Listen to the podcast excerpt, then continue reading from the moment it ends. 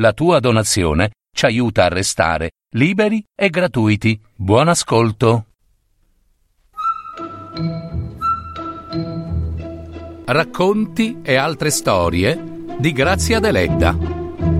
Messa in voce di Gaetano Marino per paroledistorie.net. Il cinghialetto Appena aperti gli occhi alla luce del giorno, il cinghialetto vide i tre più bei colori del mondo, il verde, il bianco, il rosso, sullo sfondo azzurro del cielo, del mare e dei monti lontani.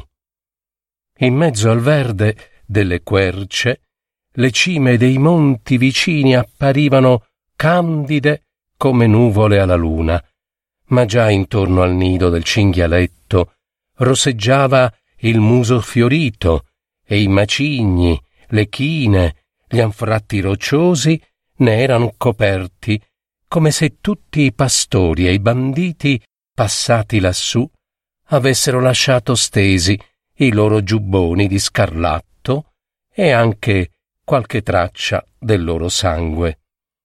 Come non essere arditi e prepotenti in un simile luogo. Appena la giovane cinghialessa ebbe finito di lisciare e leccare i suoi sette piccini attaccati alle sue mammelle, dure come ghiande, l'ultimo nato di essi, il nostro ardito cinghialetto, sazio e beato, si slanciò dunque nel mondo, cioè al di là del cerchio d'ombra della quercia sotto cui era nato.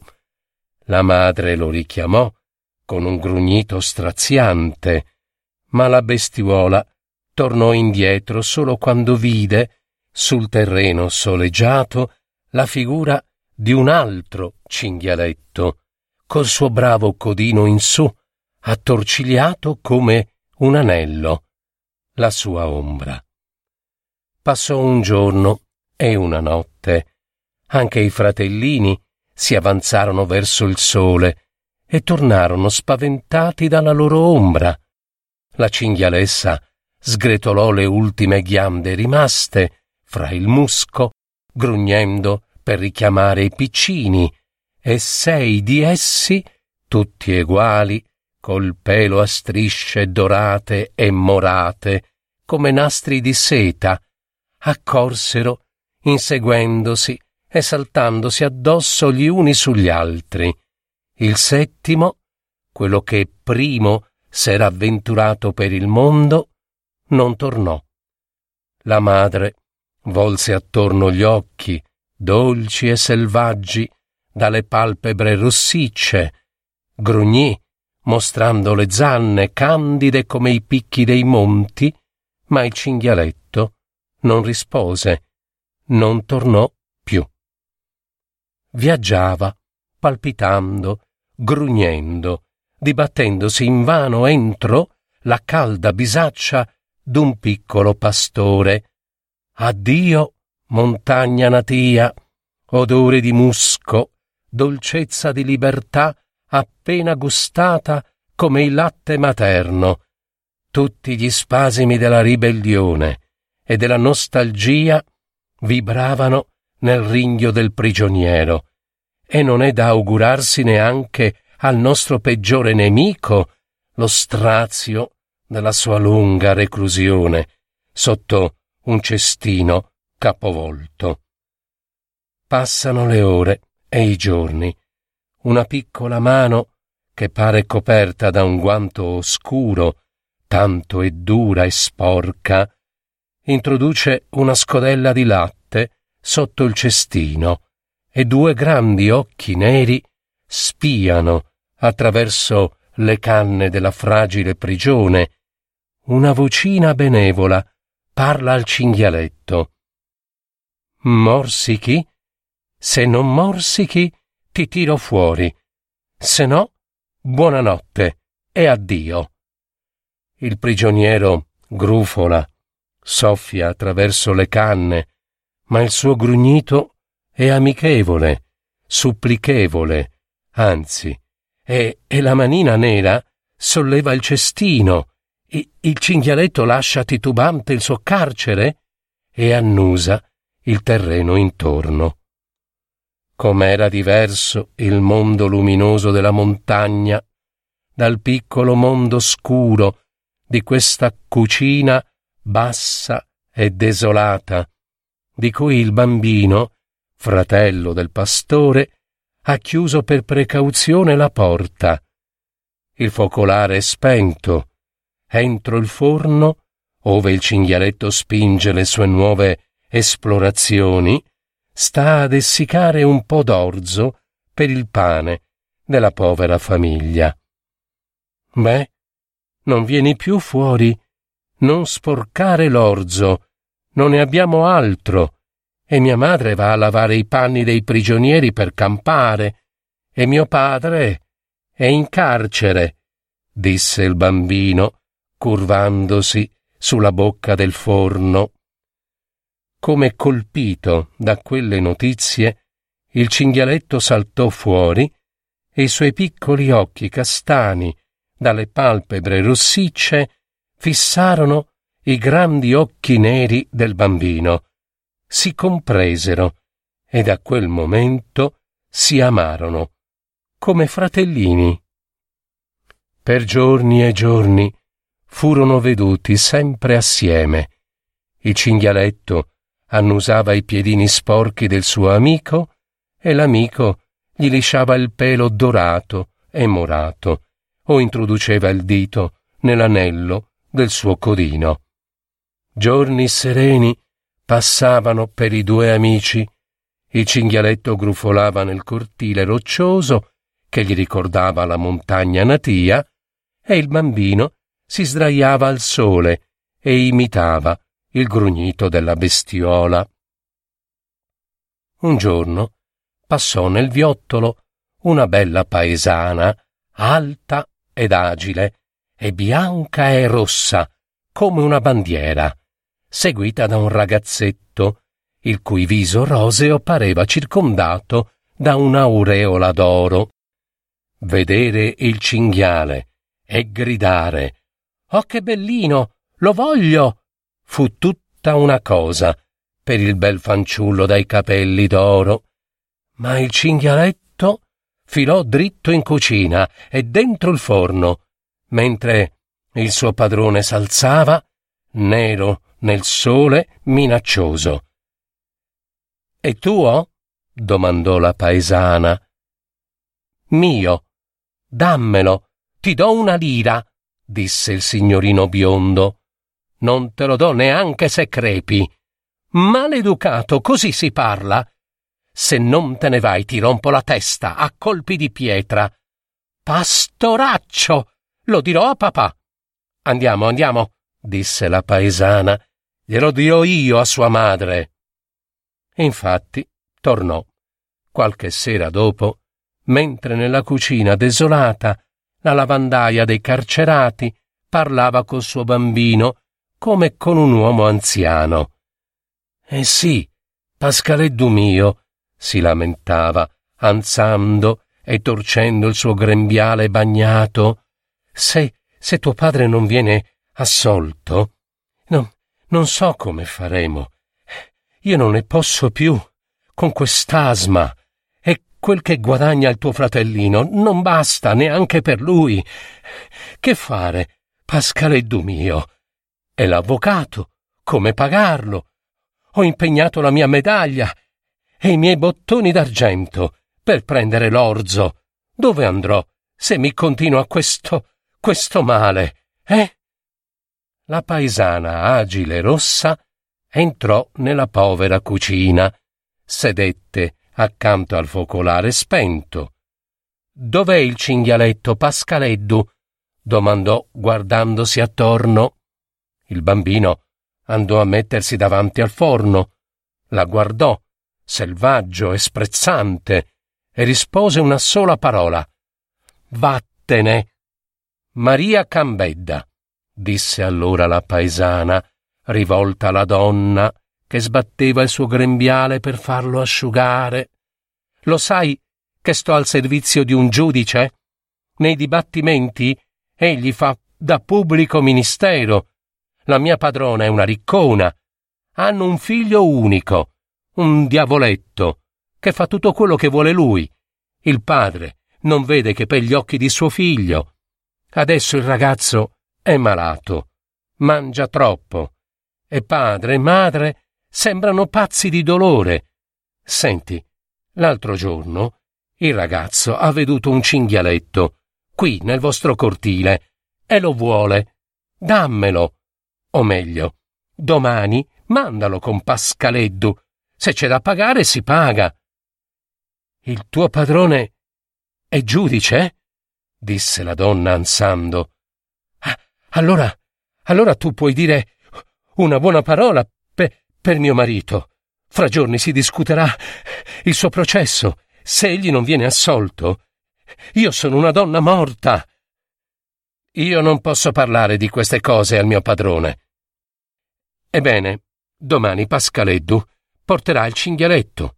Digli almeno al tuo padrone che, che, che il bambino è figlio del disgraziato Francisco Cambedda. Digli che, che ho l'asma, che moriamo di fame. La paesana non promise nulla. Tutti sapevano che Francisco Cambedda era colpevole. Il cinghialetto viaggiava di nuovo, ma questa volta attraverso la piccola città e fra le braccia del suo amico.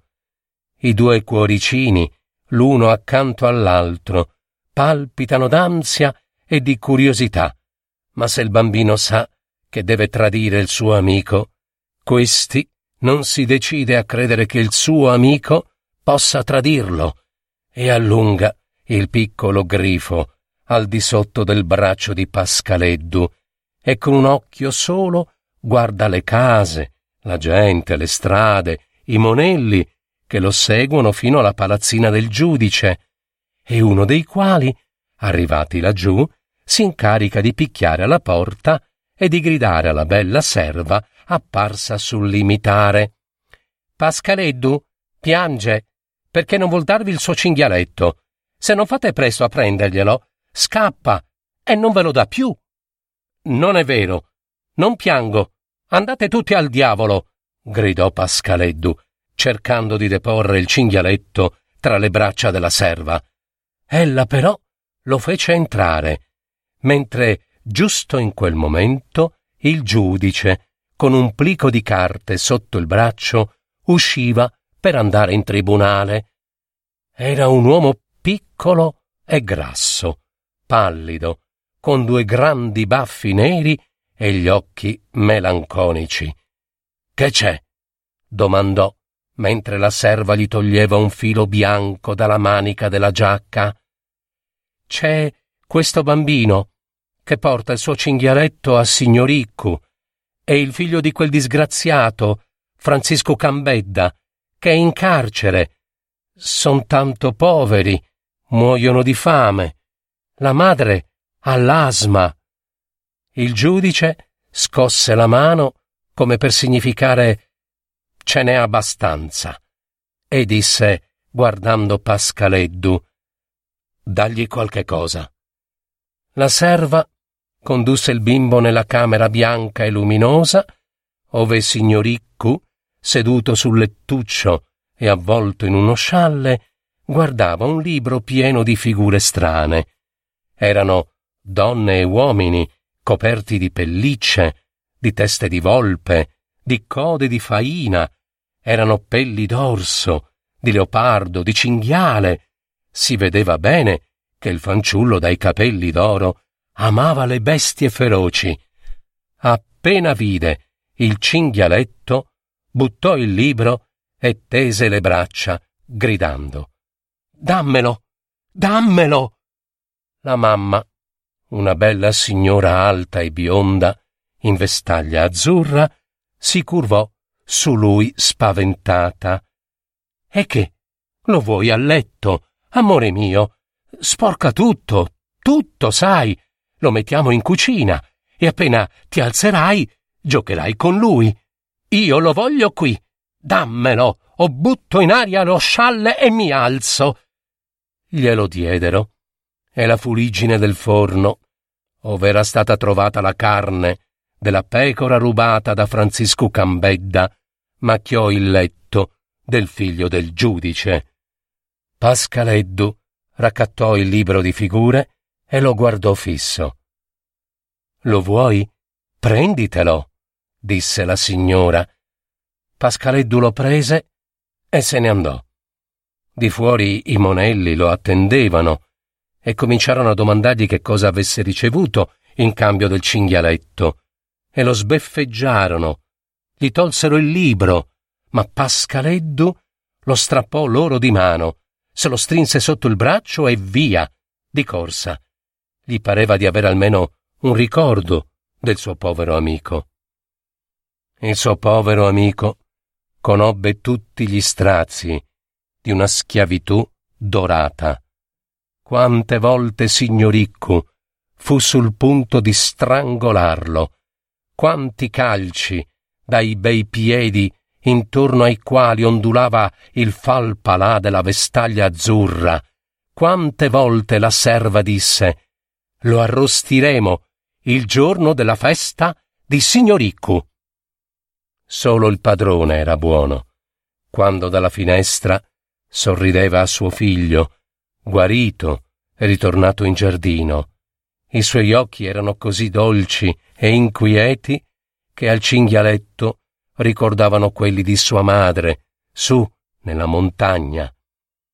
Lasciato qualche volta in pace, il cinghialetto si divertiva ad annusare i piedi della serva, a correrle appresso e a mettere il grifo entro le casseruole. Spesso lo lasciavano anche razzolare nell'orto grande e selvatico, ove cresceva una pianta d'olivo e una di quercia. Ore di gioia tornarono anche per lui, e quando se ne stava sdraiato, a pancia in su, fra i cespugli, e vedeva il cielo azzurro, le nuvolette rosse, la casina bianca, fra gli alberi, gli pareva d'essere ancora sulla montagna. Appiattato più in là, col suo fucile, la pistola, la spada e lo stocco, signoriccu giocava a far la caccia e mirava il cinghialetto e gli correva addosso tempestandolo di colpi e turbando così la sua beatitudine. Un giorno tutte le casseruole cominciarono a friggere nella cucina, ove la bella serva splendeva in mezzo al fumo come la luna rossa fra i vapori della sera. Era la festa di Signoriccu e in attesa dell'ora di pranzo qualcuno degli invitati, tutti amici di casa, entrava in cucina per vedere cosa la ragazza preparasse di buono, ma in realtà per guardar lei, che era il miglior boccone. Fra gli altri entrò, a passi furtivi, il delegato, che fece una carezzina alla serva e nascose la sua pistola in un buco, dietro la finestra. La metto qui, perché quel diavoletto mi fruga in saccoccia e la vuole. Non toccarla, è carica. Di là c'era gran chiasso. Tutti ridevano e parlavano, e il padrone e un altro magistrato discutevano sulla legge del perdono, da poco messa in uso da un buon giudice di Francia. Quel disgraziato che abbiamo assolto oggi, quel Cambedda, Ebbene, diceva il padrone, ebbene, ha rubato per bisogno. È un padre di famiglia, ha due figli piccoli, di buona indole. La legge deve adattarsi. La legge oramai è inesorabile solo per i ricchi. Sogghignò il delegato. E tutti risero. Il cinghialetto, in cucina, leccava i piatti in compagnia di un gattino nero. Sebbene roba ce ne fosse d'avanzo, per tutte e due. Il gattino metteva le zampe in avanti e sollevava i baffi sopra i dentini bianchi come granellini di riso.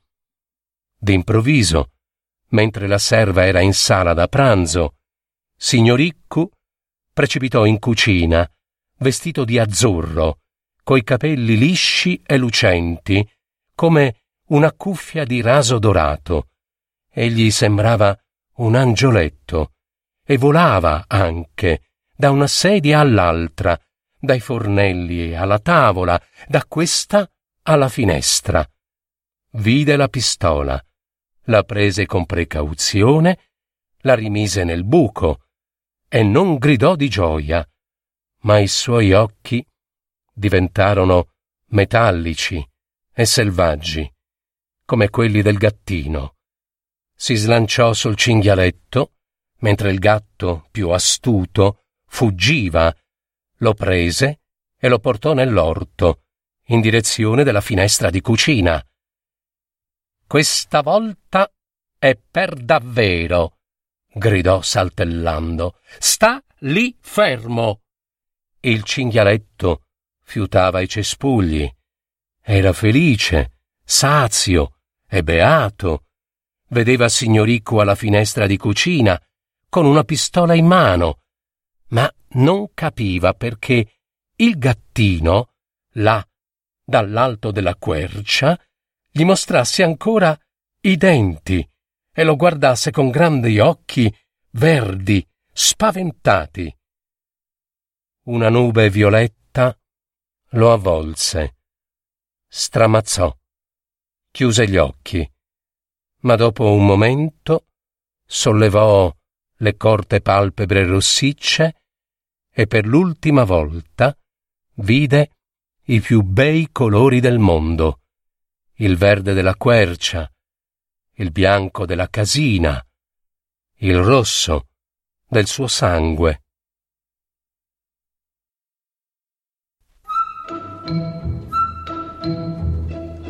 Avete ascoltato? Racconti e altre storie di Grazia Deledda. Messa in voce di Gaetano Marino. www.paroledistorie.net